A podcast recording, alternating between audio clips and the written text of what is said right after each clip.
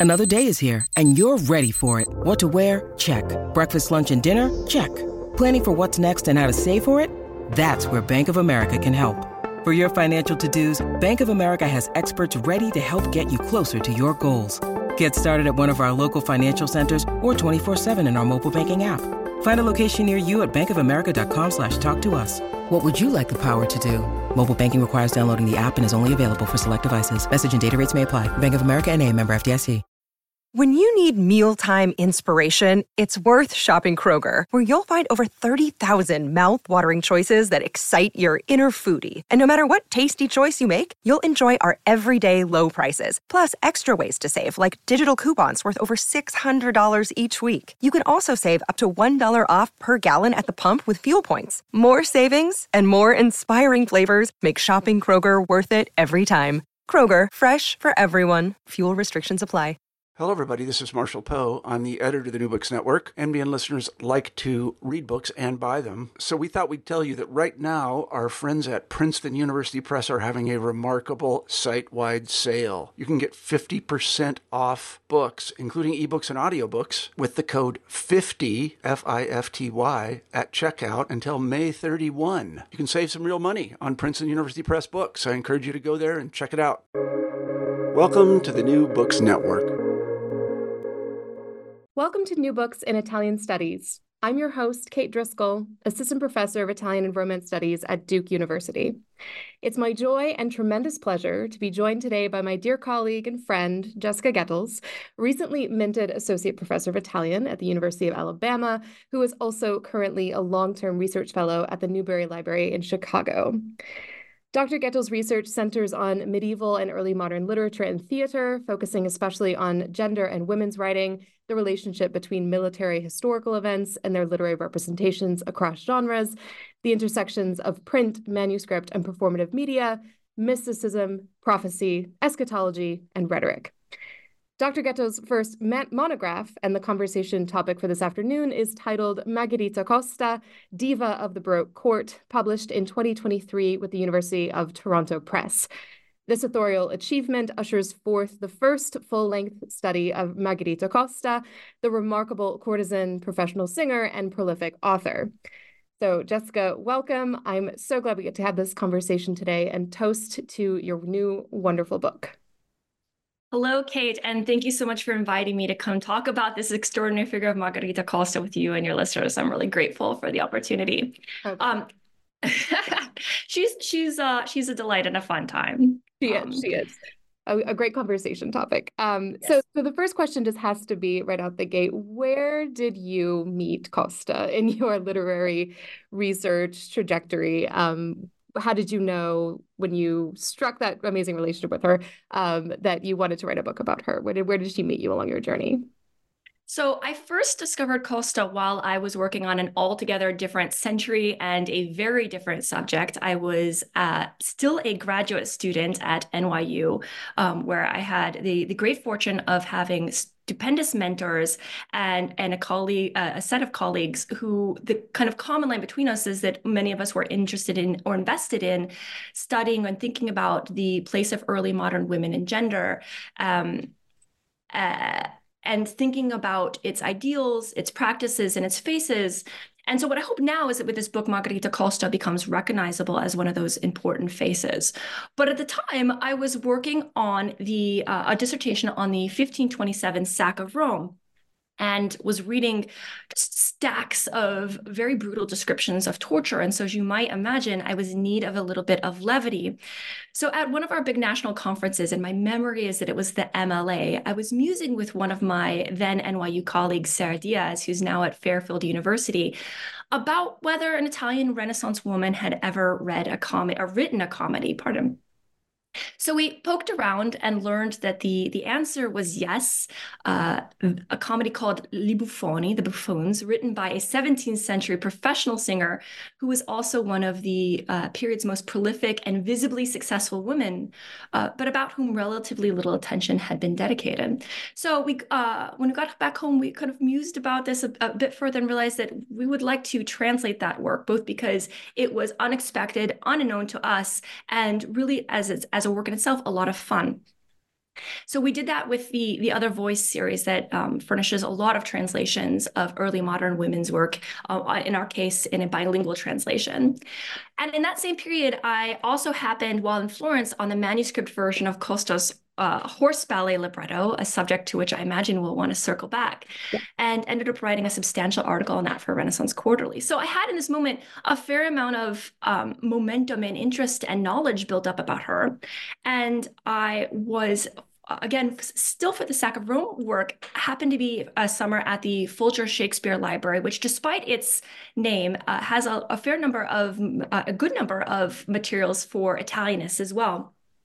And while there, I realized that they had the one of the biggest collections in the world, and certainly in North America, of Costa's works, texts that they didn't quite yet know that they had because they were still going through the process of cataloging the non-English material.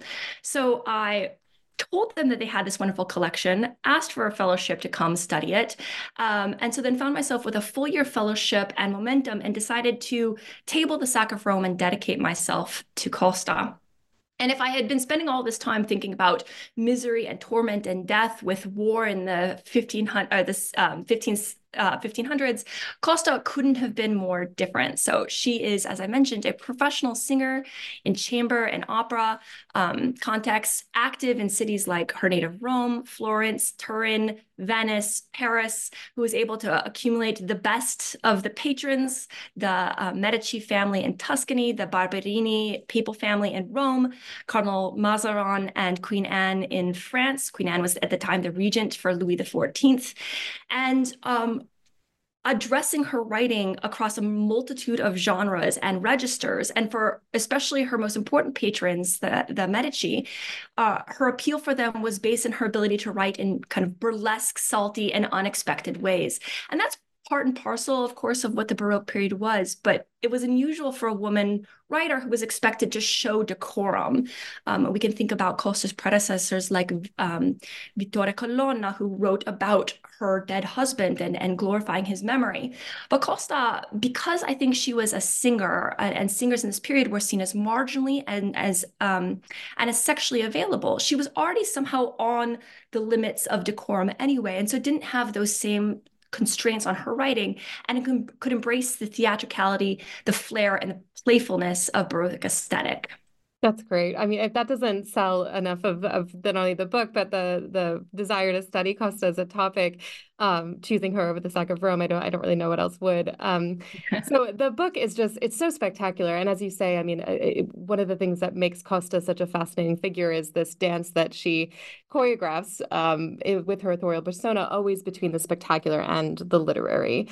Um, and this comes through so well in the cover image to the book. So we've we have to start on the outside in order to work our way into the nitty gritty. Um, I, I think we all just need to know more about this image, where you found it, um, how to, how did how did this image speak to you as as the cover image into the world of Margherita Costa with this woman playing the Spanish guitar, whose gaze is is looking elsewhere, but whose mouth is open. She's she's on the precipice of doing something amazing, even in the act of of playing. And so, um, what's what's the story behind this image here? Well, uh, Kate, I'm so delighted that you like it. I'm I'm rather fond of it too, and I'll tell you that it was the last piece of the puzzle to fall into place, and I actually had to rewrite the introduction in order to incorporate it, um, because I had had in my mind to have as one of the cover as the cover image one of the two portraits that are done of Costa by her contemporaries, one anonymous, one by one of the famed draftsmen of, of Florence, Stefano della Bella.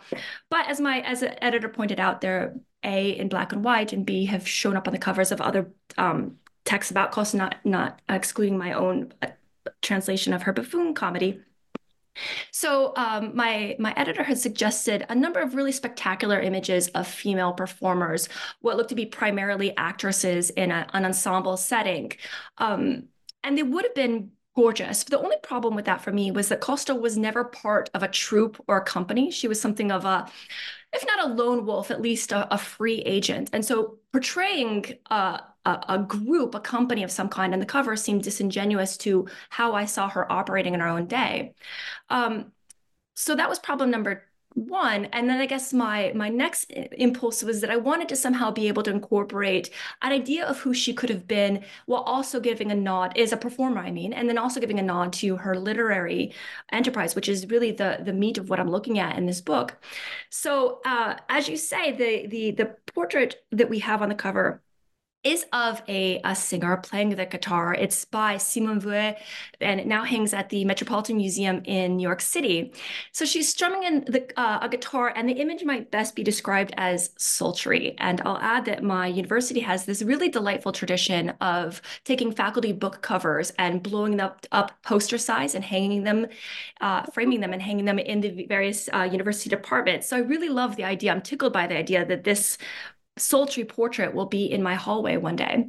That's so as you as you note, Kate, her uh, the singer's um, fingers on the guitar. She's turned her head. Her lips are open, as though she's either about to sing or lost in thought, maybe both.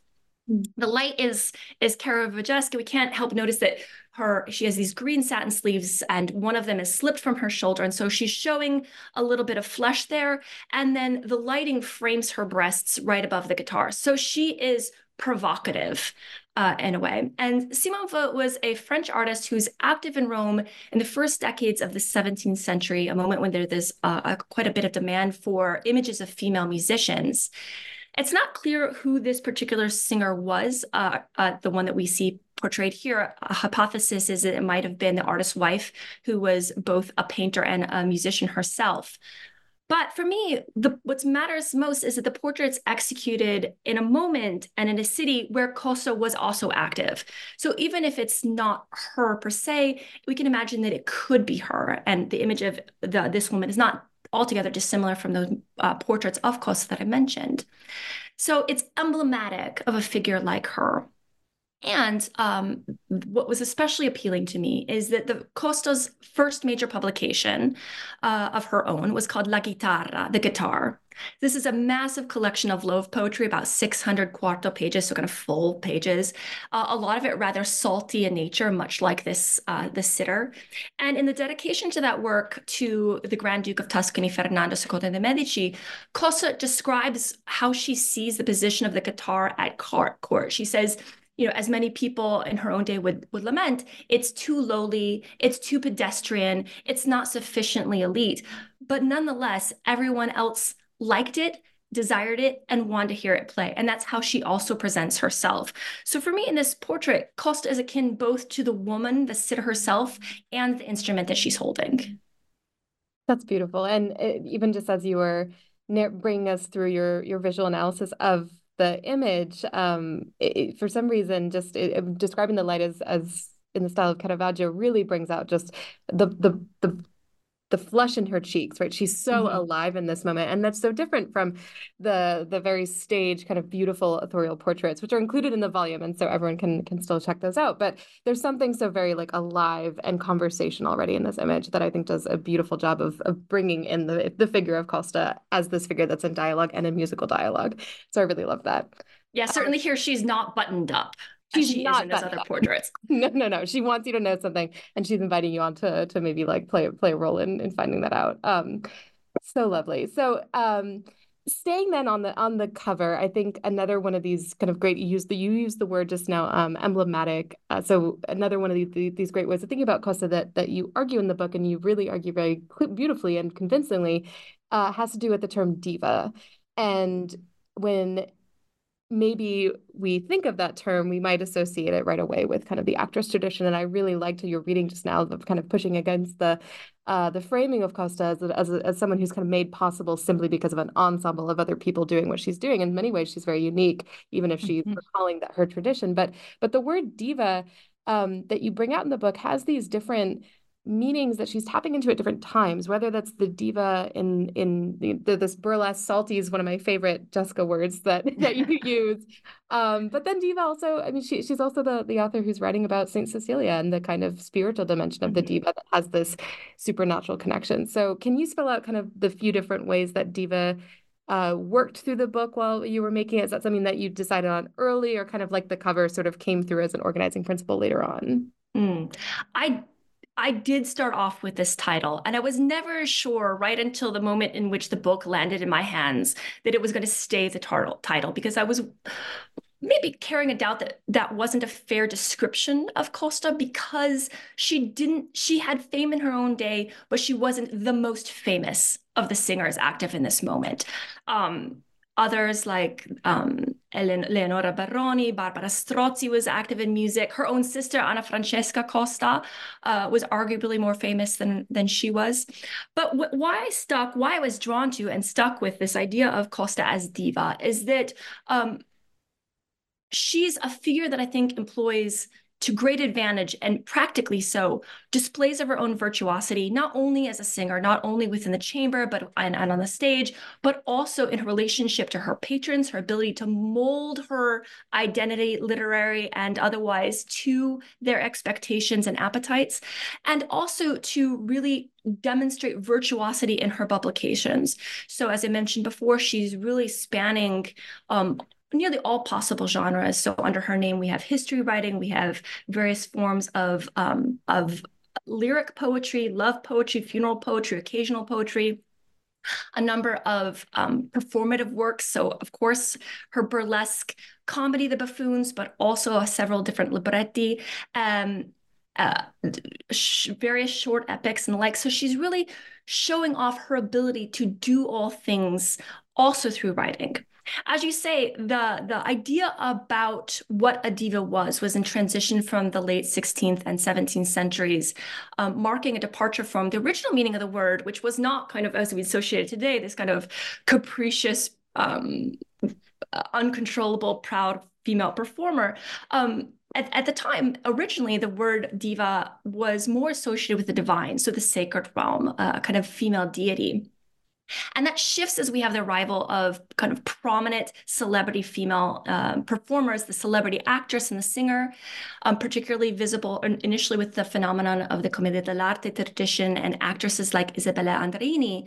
And I'd be remiss if I did not mention here two great books by colleagues, Rosal Rosalind Kerr, The Rise of the Diva on the 16th century Commedia dell'arte stage, and Pamela Allen Brown's The Diva's Gifts to the Shakespearean Stage. So people who, scholars interested in uh, uh, theater have already kind of pinpointed this trajectory towards divahood, if we can coin that word. Mm-hmm. Um, so, thinking about professional or prominent singers and actresses that were kind of drawing audiences that were reaching celebrity status necessitated new ways of praising them and their skills and so the one of the initial impulses is to liken them to the divine so the diva kind of slides from being about um, kind of sacred qualities to an appellation of, of celebrity. So moving into the performing arts. Uh, I think, as you mentioned, Kate, one of the ways in which we see this really come forth in Costa's work is a um, hagiographic opera that she writes about the figure of Saint Cecilia, who's a, a virgin martyr in Rome. Uh, uh, Costa was, of course, also from Rome. The women also share an interest in music. Saint Cecilia is, a, so is the patron saint of music, and often, uh, especially over time, increasingly depicted as either associated with music or eventually in the Baroque period playing music. And so Costa returns to Rome from her period in Florence, uh, needing to court new patrons, uh, specifically the Barberini. Um, the Barberini nephews uh, are her most close interlocutors, and their uncle, of course, is Urban VIII. Um, by happy coincidence, uh, Saint Cecilia's um, kind of religious intercessor and, and pope at her time is Urban the First.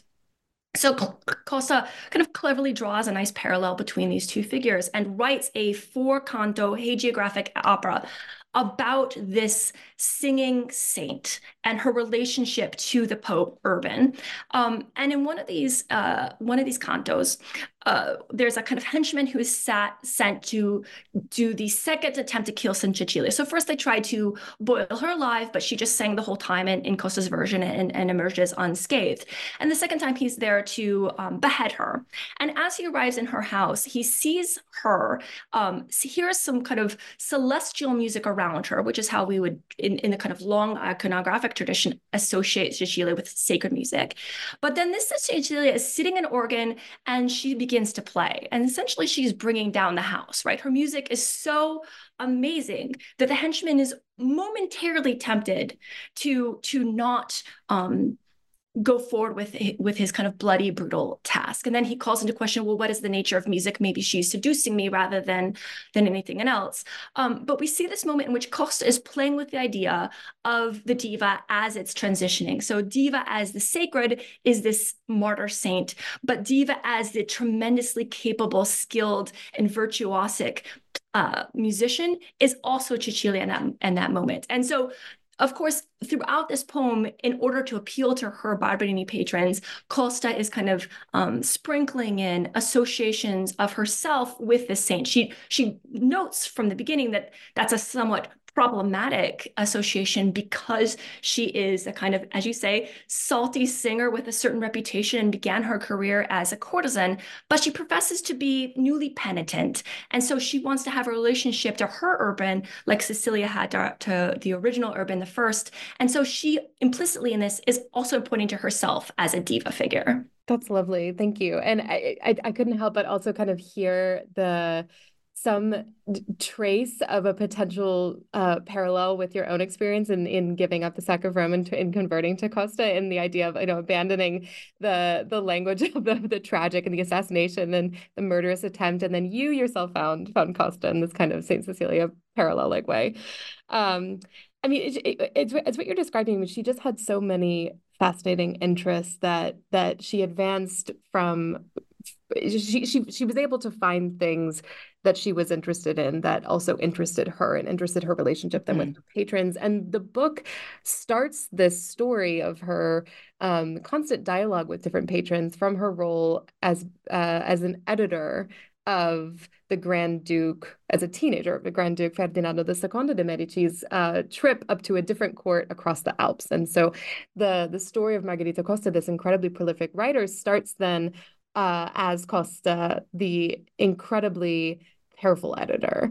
And um, I really enjoyed that chapter a lot because I really I find women's um, early modern women's history with historiographical writing really underdeveloped, and I think that this will just blow open lots of exciting doors for for new kinds of research. Um, and because then the later chapters turn more and more to this her navigating different relationships with either other medici patrons or even the barberini as you're explaining or even figures up in france um, what, what what what do you think then the impact like what's your sense of that impact in narrating the grand duke's ventures and the amount of um, space that that text leaves open for the grand duke's own interest in spectacle. And so here she is, she's editing this text, she's she's reading about what the lives of patrons are lives, and she herself is is about to embark on her own life of writing of writing all sorts of different kinds of texts of spectacle um, materials. And so is there a kind of relationship that you think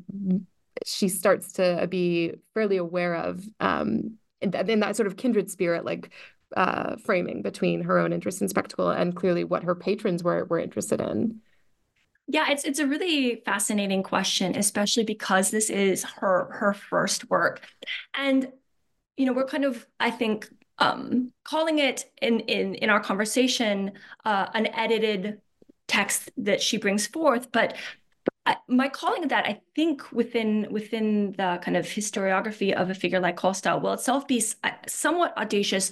I think because it's usually treated as um, or at least in contemporary scholarship, treated as one of her authorial productions. Um, her own contemporaries highlight the fact that she acknowledges in her dedication materials or paratextual materials that she actually relied on the papers given to her by the Grand Duke's secretary. But there's, I think, because women's writing has so long been dismissed, or there's been a temptation to strip away women's authorial um, achievements that there's been a temptation to call this her work when um, I think increasingly as I worked on it, became convinced that we can't see her as anything other than the editor rather than the author of this work. Um, and the text itself, I should take, take a step back and say this, it's a meticulous history of Ferdinando II's 1628 journey up to the court of the Holy Roman Emperor in Prague. The Holy Roman Emperor happens to be his uncle. And he um, he is already the Grand Duke of Tuscany, but he's still in his minority. So his father um, had died in 1621, and he's uh, his kingdom or his, his, principality has been ruled by his mother and his grandmother for the last seven years. So this is kind of his coming of age trip.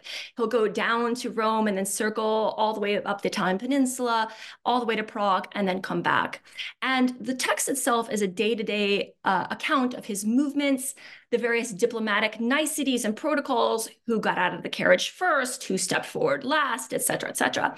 And, and mentions, most importantly for us, of the many entertainments that were staged for him um, along the way. And his trip is kind of neatly tied to um, uh, his birthday. So he returns to Florence on the day of his 18th birthday and assumes power and now is, in all senses, the Grand Duke of Florence. Um, the, the materials uh, that Costa draws on are uh, relazioni, these reports that were sent back from people in uh, the Grand Duke's entourage back to the two regions. And so I, in the Archivio di Stato di Firenze, I found all of the original materials. And so she's made some light adjustments, but what she's really done is brought them together into a whole and kind of given them a framing. Um, and I think that's an important distinction to make because this history kind of sits apart from the rest of Costa's corpus, not only because it's the first publication, but her other writings, even though, as I mentioned, they span genre and register, some are quite serious and dynastic in nature, some are kind of um, off color, more than sexually suggestive. Um, and, and, and tend towards the poetic. This is a very, very dry diplomatic history. And so even on first read, it seems at odds with Costa's productions. And when so we when we recognize that Costa did not author this, but edited it, brought it into being, it does raise the important question of why um, such an important work for the identity of the Grand Duke of Tuscany, um, why such a work was given to an at then point unpublished Roman female singer who until recently had been a courtesan. So why why is this being published on her name, under her name? And I think that's not that that question is not yet answerable, but it's very clear that she got institutional help, if not uh, an outright commission to do it. So it's her kind of entree into um, the publishing world and clearly helps her bridge a relationship with the Medici that will last throughout her career, throughout her life. It has its ups and downs, but it's not something, it's not some pirated work she's done. It's something that's really bridging her relationship to this patron. And I think again, it is a dry diplomatic history. And I think Costa, in putting it together and stitching together, recognized that. And then reading through these um, official documents that are being sent to grandma and mom about his experience, uh, what she likely realized is that the then 17 year old Grand Duke, because of course he's turning 18 on the day he arrives, while he's taking this journey over the course of six months to Rome and all the way up to Prague, when he's going to processions, orations, religious plays, he's very often bored. And that's something that, you know, those of us who teach freshmen, it's not an unfamiliar um, phenomenon, right? Try as they might, you know, the the poor folks of Venice sometimes just can't capture his attention. Um, and even things like bank, banquets and masquerades for him often grow dull, and he expresses a desire to skip them, even if kind of diplomacy does not permit him to do so. Uh, and the moments of levity, levity in that text are moments in which Ferdinando II is either himself organizing or being exposed to other kinds of less stuffy, less official uh, entertainment. So, for example, while traversing the mountains after it had snowed, he himself organizes a race of mountain villagers who are wearing these kind of big, clunky snowshoes. So he likes, I think she's identifying that he likes to be entertained in these kind of um, more more carefree more satirical more playful ways. And she brings those some of those lessons into her own writing. So for example in her comedy the buffoons one of her favorite scenes is a, a moment in which she has a court buffoon who's performing for the princess on a um, a um, a riding stick a kind of broom instead of uh, pretending it's a horse and then falls off of it to dramatic effect right? Or to humorous effect So what she sees in this is that the the Grand Duke and his brothers enjoy uh, revelries, entertainments that are often off color. And so I don't know that we can necessarily say that she sees him and him, the Grand Duke, a kindred spirit, or that her outpouring tends to respond to his interests and are designed to capture his attention. But the other lesson, besides the kind of goal of entertaining such entertainable patrons, is that she understands, I think, that the importance of incorporating uh, kind of dynastic messaging or political messaging desired by a patron into her writings. And so it's it's not just that she has these 14 publications that she kind of dashes off to various patrons and that's and that's it and thanks them for their help and their and their um, graciousness and dedicatory letters, her patrons are insistently, repeatedly woven into her text as a primary focus of what she's doing. And I think that I can't help but think that the act of editing a diplomatic history at this very initial stage of her career helps drive home that message. But at the end of the day, I think that what she what she really takes away is that what is permissible to her as a female writer is going to be much more vast. And that's especially in the case of a place like Florence, where the Medici are at the helm, um, so that she can do things like write a comedy that is a parody of their court um, and where the, where the um, various characters are what she calls freaks of nature that are based on historical figures in the Medici employ and who kind of fall over themselves and have a riotous, uh, a, riotous time and are are drunk and um, carnal and and having fun. Um, she can insert dwarves and hunchbacks into her poetry. She can describe her own writing as monstrous in a way that will be appealing. And so I think her relationship, what she sees in Ferdinando is letting her push the boundaries of what she imagines a woman writer could do. Now, when she moves to other courts, that's not the same phenomena. A woman in Rome cannot push the boundaries in that same way. And so then she, we're going to see her pivot to writing a hagiographic ap, uh, uh, epic about a martyr saint, for example. Yeah. That's that's so instructive too, because I mean, then it it just it reveals then how much the Medici modeled for her that the political is by no means divorced from the playful. I mean, I've not I don't think I've ever heard a case of snowshoe wars being so inspirational to, to any figure in our in our time period. So um, that that's just really, really, really fabulous. Um, and else, elsewhere throughout the book, as, as you're already hinting at in these answers that are that are reminding me that how, much I want to go back and reread things. Um, you you underscore throughout the this language that she was an astute monitor of taste, and and that those are your beautiful words. And and and you've already described that she's monitoring taste from the burlesques to the sacred, um, from the salty to the less sultry. Um, and so, in this sense, I, I think ha- reading your book, of course, with these musicians' ears of mine, I couldn't help but then also think about Costa as this wonderful producer, this incredibly prolific author, but as this just very careful listener. And she's sort of this mm-hmm. ideal musician to play music with because she listens as much as she gives, you know, as, as much as she's putting uh, putting out there and she has her ears to the ground in, in contemporary history in different ways. And I know that um, the, the, one of the chapters that I really really loved um, because it's opening up new ways to think about epic and women's epic especially has precisely to do with as you're saying this relationship between Costa and the Medici. Um, mm-hmm. So so for for those who are who are who are about to go dive into your book, if you can give us a little preview of of her um, dynastic epic for the Medici family. And in if you if you can answer this, I know that it might be a little bit of hypothesizing, but what your sense is of Costa's um, sensitivity to these different historical moments and her own kind of planning of of her work. She wrote so much. So mm-hmm. is you have a sense that she sort of knows in advance a little bit of what she wants to write or are things kind of occasioned because of historical circumstance or do you do you have a sense of that after after writing the book?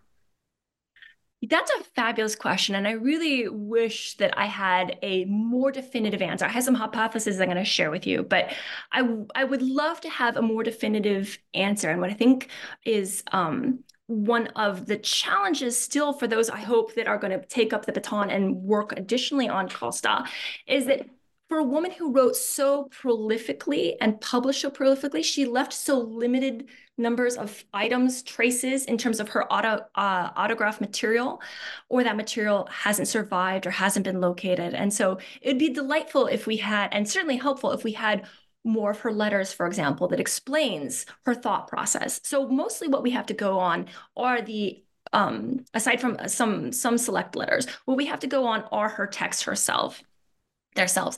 And I think um, you know we can see her i think I, I, because she is a performer who traveled i think in very practical terms she is likely carrying her materials from one court to another, trying to see what might fit. You know, how can she put a certain peg in a certain hole where she's traveling? And she gives us a glimpse of this in a wonderful autobi- autobiographical poem that is actually a poem of complaint about how she's been treated.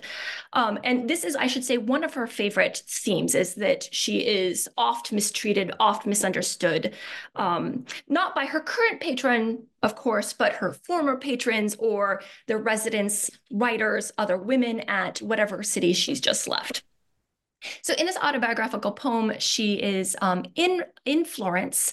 Been started. She describes starting to write there to some acclaim, but then some some various voices start to disparage her, and so she storms off. She says, um, with all her writings from her time in Florence, but also previously in Rome, under her arm, and going to. She's heading off to go complain to Apollo himself, and Apollo, when she gets to him, um, is essentially going to a reassure that she is indeed a good writer, but two, she's going to, he's going to tell her that she needs to begin to vary her writing style, not just the saucy poems and letters that she'd been working on theretofore, but to really open up her her kind of genre capacity. Um, I think we see this in um, this carrying around of her works in very practical terms in the case of her equestrian ballet libretto, um, which she writes as part of her the dynastic work she intends for Ferdinando II in Florence. Um, I think my guess is in celebration for a child that um, that quickly died, uh, and so she can't get to stage in Florence. But you know, ten later that that the next uh, decade she's in paris and she reproposes it for the parisian court recrafts it. And she that because the overlaps of the texts are so close it means that she must have been carrying this work around with her. So i love the idea of a Costa who is moving from city to city singing performing writing and also has a portfolio of sorts in her in her bag uh, there is another uh, great example in an unfinished manuscript. There's a couple of uh, texts that she has that are um, in manuscript version. One of those is that equestrian ballet libretto, but another one is a manuscript poem that begins with a burlesque text about the various entertainments at court. So she's got a canto on banquets, comedies, games, hunts, and it's really quite daring. the The first canto has the main character, who's named after herself, of course, Margherita, who is trying to fight off a kind of grabby, handsy cardinal with a bedpan. But then the circumstances change. She either mo- it's it's either that she's moved from Florence to Rome or um, her patron, uh, Camillo Pamphili, um, has just risen in stature because his uncle has just become pope and he's about to become cardinal.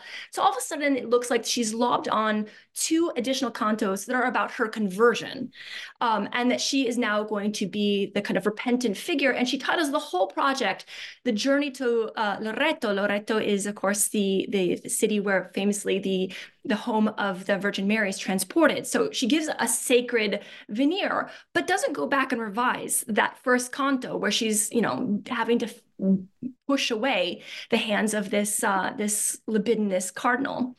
Um, and you, you, know, you asked us specifically about her dynastic work connected to the Medici, and I think really indicative of this is a short epic that she writes during the pre- or during and for the pregnancy of the Grand Duchess Vittoria della Rovere. So she structures it that there are going to be nine cantos for each nine of the nine months of the Grand Duchess's pregnancy. As I mentioned a moment ago, the, the child dies within just a couple of days. And so Costa, kind of faced with what to do, uh, doesn't table the text, but asks permission to still publish it if she can adapt it. And so she adapts it by adding a 10th canto, uh, in which Jove decides the child is just too good for this earth. And it's a kind of apotheosis scene where he's carried up into the heavens. But really, in a way that I find flabbergasting. Later that year, she decides to rewrite the work in its entirety, now as a drama, and to my eyes, uh, an opera libretto.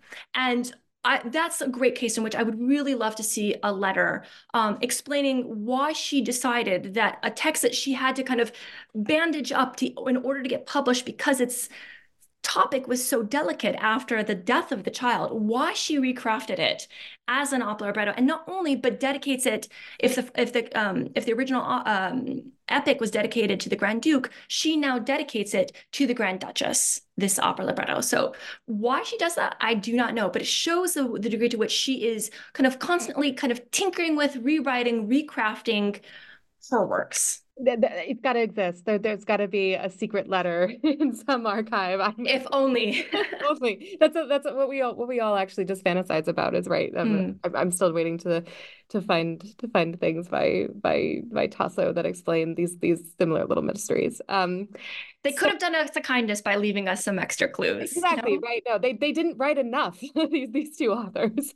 Um, Oh, so so now is the the grand the grand uh, expose into into one of these genres that has now been mentioned a few times, but I mm-hmm. imagine mm. that for um, many many listeners and for many even experts of early modern Italy, um, the the equestrian ballet is going to sound new.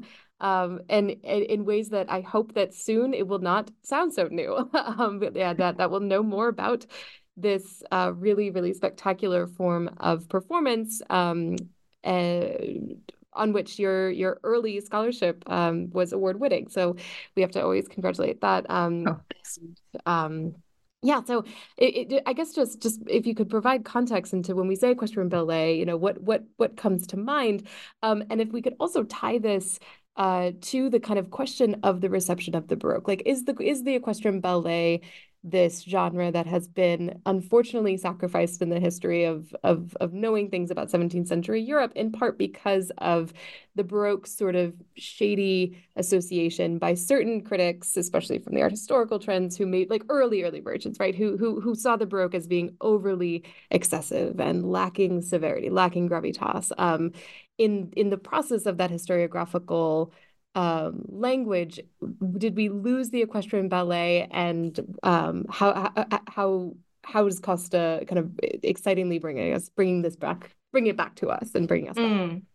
Yeah, I think it's it's such a great point because the Baroque has suffered from various uh, lines of attack, and I think that it is still encumbered particularly as regards Italian literature, Baroque is still mm. something of a four-letter word in Italian literature in a way that it's it's no longer, not always in art. For example, if we think about Bernini's statues, no one's arguing for their lack of um, uh, of validity or importance, right. or music, if we think about the uh, outgrowth of, of opera, uh, is more the case, I think, in Italy as compared to um, places like Spain. And Kate, as you yourself know all too well, it's it's really the Italian intellectuals and writers of the late 17th century themselves who really put the kibosh on Baroque aesthetics and dismissed the first half of the century as this era of bad taste. And so for so long, how could you possibly dedicate your time and energy to studying the era of bad taste with maybe some small exceptions carved out for figures like Giambattista Marino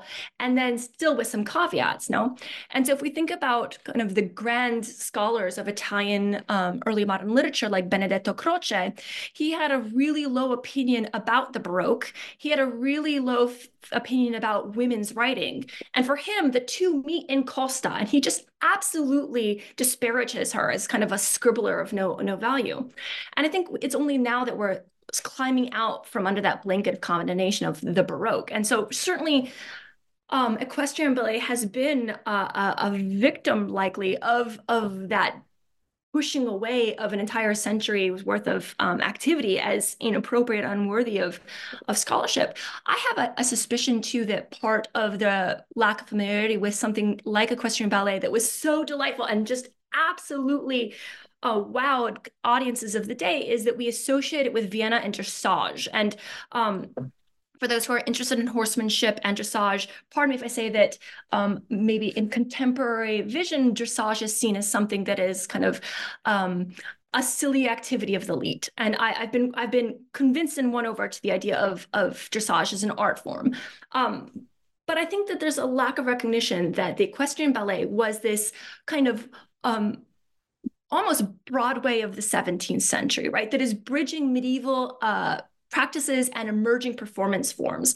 So on the one hand, we have jousts and tournaments. On the other, we have the new emerging um, forms of opera and court ballet, ballet de cour. And um, what's fascinating to me about equestrian ballet is that while musicians and singers would provide the acoustic backdrop, the participants in the ballets were themselves the prominent men of the city or of the court. Um, moreover these these ballets have of course they, they have poetry they have choreography they have um, brilliant colors great music stage entertaining engineering with machines. So we might have a giant figure of atlas walking across um, the outdoor arena for a medici performance. They're really a multimedia phenomenon um, that truly as i mo- as mentioned a moment ago just absolutely dazzled audiences. But their function, their purpose was not just for the kind of pleasure and entertainment of a court. Often these were put on for really important um, what we might call state events. So in the event of a, um, a marriage of the, the son or daughter of the Grand Duchess or um, uh, some other kind of diplomatic encounter of the kind, um, these were shown seen primarily as a military art so that in moments of peace you could show off your ability to excel in things like war. So not only are um, equestrian ballets demonstrating the good horsemanship of the individual so um, the future grand duke who's able to maneuver his horse well in the arena but the ability of riders to move their steeds with rhythm and in sync with each other. So they're mimicking battle um, in what Costa calls in her libretto, sweet war, um, in order to show military readiness.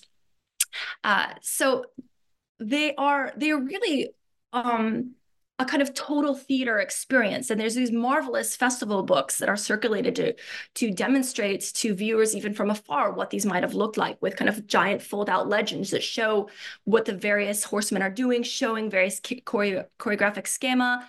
Um, they are intended to dazzle audiences, both in terms of the aesthetic, but also the military performance, um, but had gotten somewhat forgotten, much like Costa herself. So I do share your hope that these kinds of performances will um, gain traction. Uh, there's a wonderful colleague uh, in French, uh, French musicology, uh, Kate Van Orden at Harvard, who had also studied these. But the we associate the, the horsemanship with the Vienna school, but in reality, equestrian ballet was um, a phenomenon that seems to have started in France, but is really the purview of 17th century Italy. And among those courts, especially Florence, which has had an absolute love for this as a, a, a performative form. So lovely, and I, I, I love uh, calling it the the Broadway of the 17th century. Um, that, that that that in and of itself should just kind of be a new a new graduate seminar required of, students, so we can we can learn more about this. And I'm just thinking about how yeah, the colors and the sounds of what it would be like to actually have experienced one of those. Um, mm. I'm turning now to a question that is is probably now uh, unfair as as I it's not meant to be. Um, it's meant to to learn more about which side of Costa is maybe your favorite. If you could if you could identify one.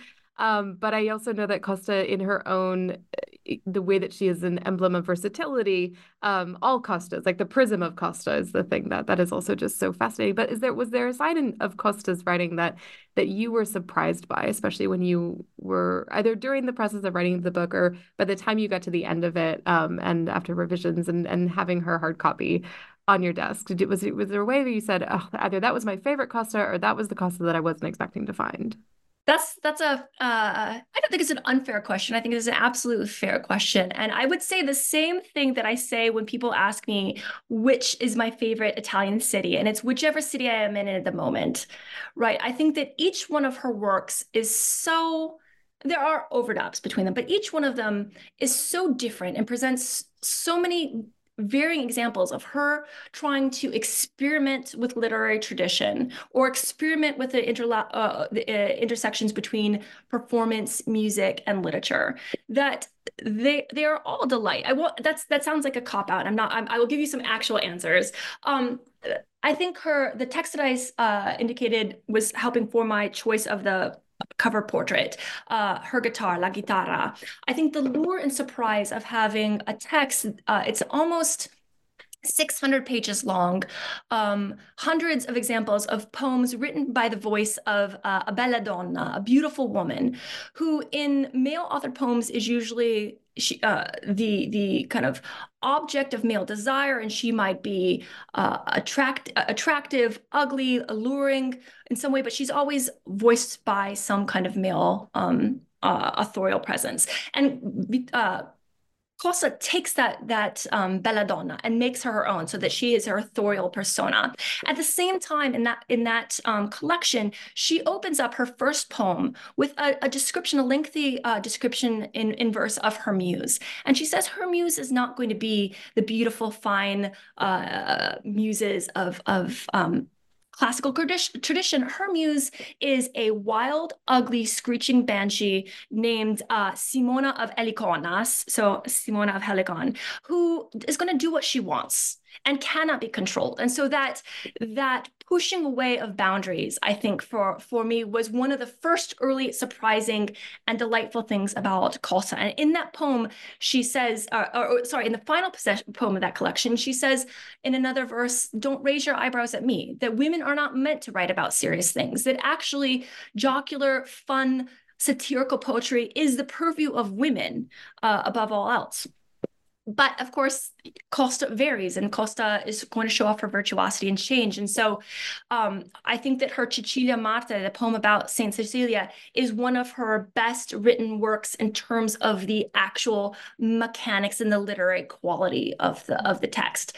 If i was ever to undertake another one of her translations though the buffoons i think is certainly the most historically successful of her works and is fun to work with and I think fun um, to have students read and engage with.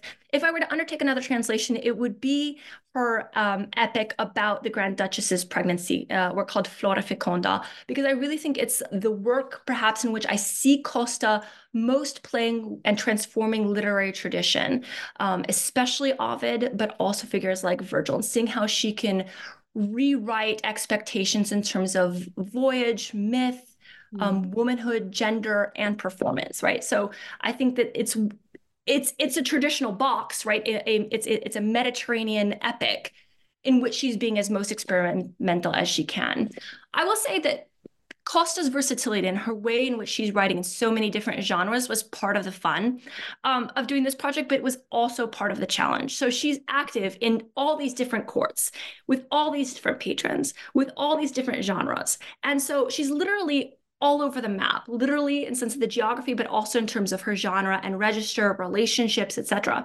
And so each one of the chapters for me felt like a full plunge journey into, for example, uh, a, a text I write, a chapter I write on her relationship to female regents. And usually, Costa without her Irv, uh, without her Irv is mostly interested in cultivating men, but she finds herself with some female regent patrons, and so is having to explore uh, emblems of female power.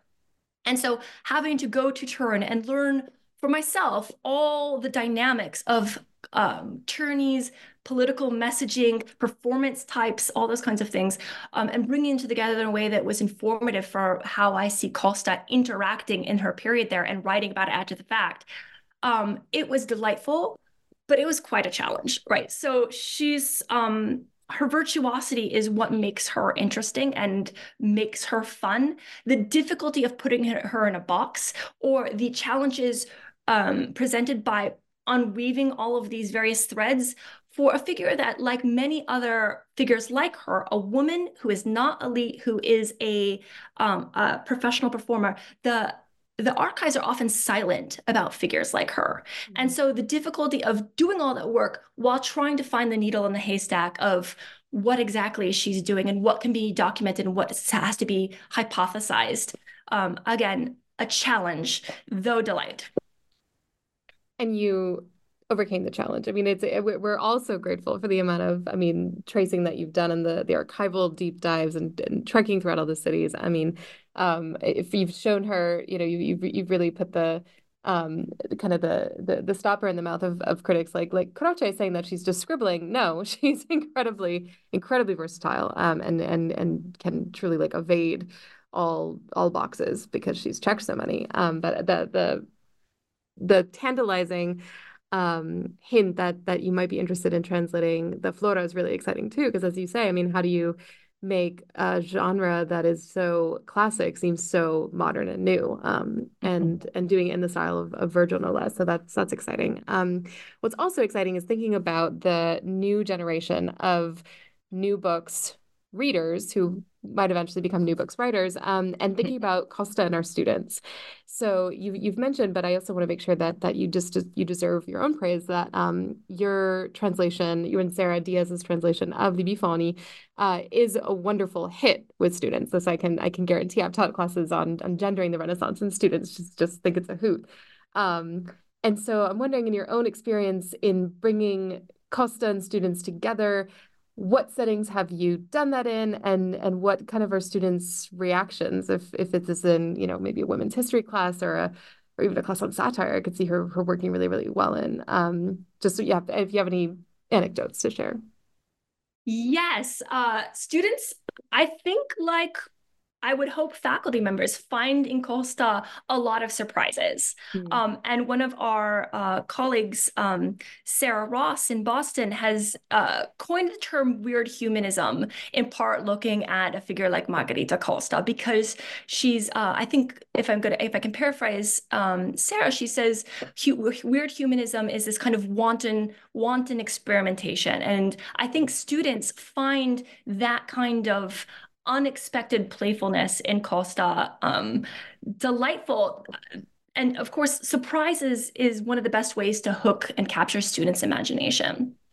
So I taught uh, Costa in two contexts. One was a uh, course on Italian comedy that I did for our upper division Italian language students. Um, and of course, reading something comedic in the original language, not as a native speaker, presents certain challenges. So we performed it out loud. They, you know, conveniently could go find our translation if they so desired. Um, we performed it out loud. I, I will say that it was it was um, slightly humorous because we were performing it in part on a beautiful uh, Tuscaloosa, Alabama springtime day. And I realized my students were discussing um, prostitutes and uh, hunchbacks right in front of the dean's office. Um, but hopefully, that I saw that as a good pedagogical method. Um, Costa would have been proud. she would have been absolutely proud. And the other place that I have um, taught uh, Costa was twice I've been a visiting professor at the University of Padua, the Università degli Studi di, di Padova in, in Padua, Italy, where I taught um, a kind of MA level course on Renaissance women writers. And I will say that sometimes when we're working on these figures within the US, it becomes uh, challenging because of the lack of translations, right? So that if we're teaching a class taught, taught in English, we're kind of limited in scope by what is available to us. And I hadn't really appreciated the same degree is true when you're teaching in Italy because of the lack of modern editions. So I was teaching a graduate class on women writers in Italy, but the text, the primary text we wanted to work on from the 15th century to Costa's own day were more available outside of Italy than inside of Italy. Um, and so I think the students in that class, not only did they find Costa um, a kind of fun and delightful surprise because they are so accustomed in their education to what um, the kind of satirical writer uh, Anton Francesco Grazzini, who's known as Lasca, described as Petrarchisms and Bembisms. It's mm-hmm. kind of traditional literary language of lyric poetry that they're used to. Um, they really found it surprising that there are so many women writers, especially in 16th century Italy, of which they simply were not aware. Mm-hmm. And I think I think thinking forward to the challenges of teaching figures like this, both in Italy and in the US in the Italian context, it has to be one of um, access. And if I was going to put out a call for, you know, how to help solve these problems, the lack of modern editions in Italy and, the, you know, the need for greater numbers of translations um, in in the U.S. And of course, there are increase there are more and more translations of of uh, Costa. And indeed, my colleague Sarah Diaz is working on one on her um, amorous letters that will be coming out soon. I, I would really hope that there will be in the future more anthologies and readers uh, readers in sense of collected works. Um, uh, for the study of of either theater or women writers or performance or all of these things put together or versions thereof. Um, we have currently Virginia Cox's lyric poetry by women in the Italian Renaissance, um, but that's very focused on, of course, by its title, you would guess, lyric poetry, and it doesn't expand to include figures like Costa for purely chronological reasons. And so I think for all of us, our ability to teach these figures will be aided by our ability to kind of um, place them together in a way that is accessible or um, downloadable, as the case might be. Mm-hmm. Mm-hmm.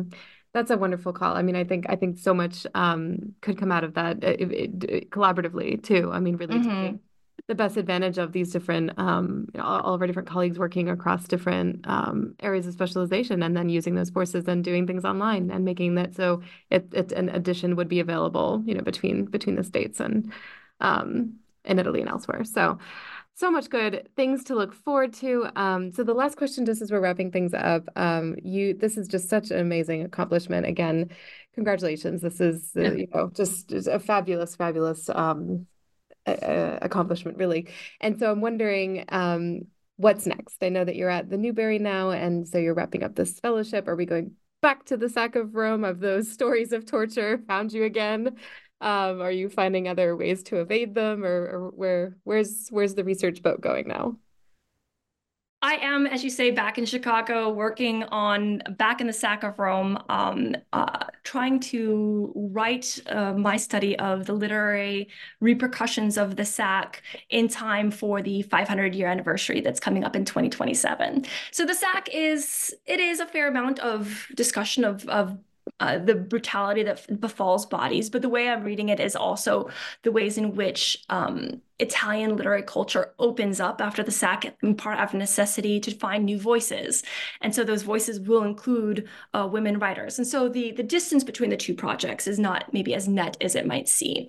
But after that, after after I'm uh, past uh, past the sack, um, one thing that Costa has given me is, I think, an appreciation for um, festival, spectacle, and performance as these kind of um, moments of uh, experimentation. And so I think that down the road, my my path will be looking towards um, uh, Renaissance and Baroque materials um, that I've been collecting as I've been working on these various things to think about gender, the body, travel, discovery, imagination as presented not only by the spectacle but the festival books that that come after that. So to be determined on on what exact shape that will will will take, but it will certainly be putting a lot of these same questions about how do we relate to patrons, how do we present um, how do we present uh, fresh and innovative ideas within familiar packages. Um, how do we push the boundaries of what is possible? That's so exciting. Well, one more um, applause for you. And again, just thank you so much for this conversation. I hope that everyone listening just um, is is overwhelmed by all the things that that um, that we talked about it in, in in all the good best of ways, and um, and just to to encourage everyone, yeah, now to get your hands on Margherita Costa, Diva of the Baroque Court, published 2023, University of Toronto Press. So thank you again, Jessica. This is wonderful. Thank you, Kate. Thank you much so much for having me.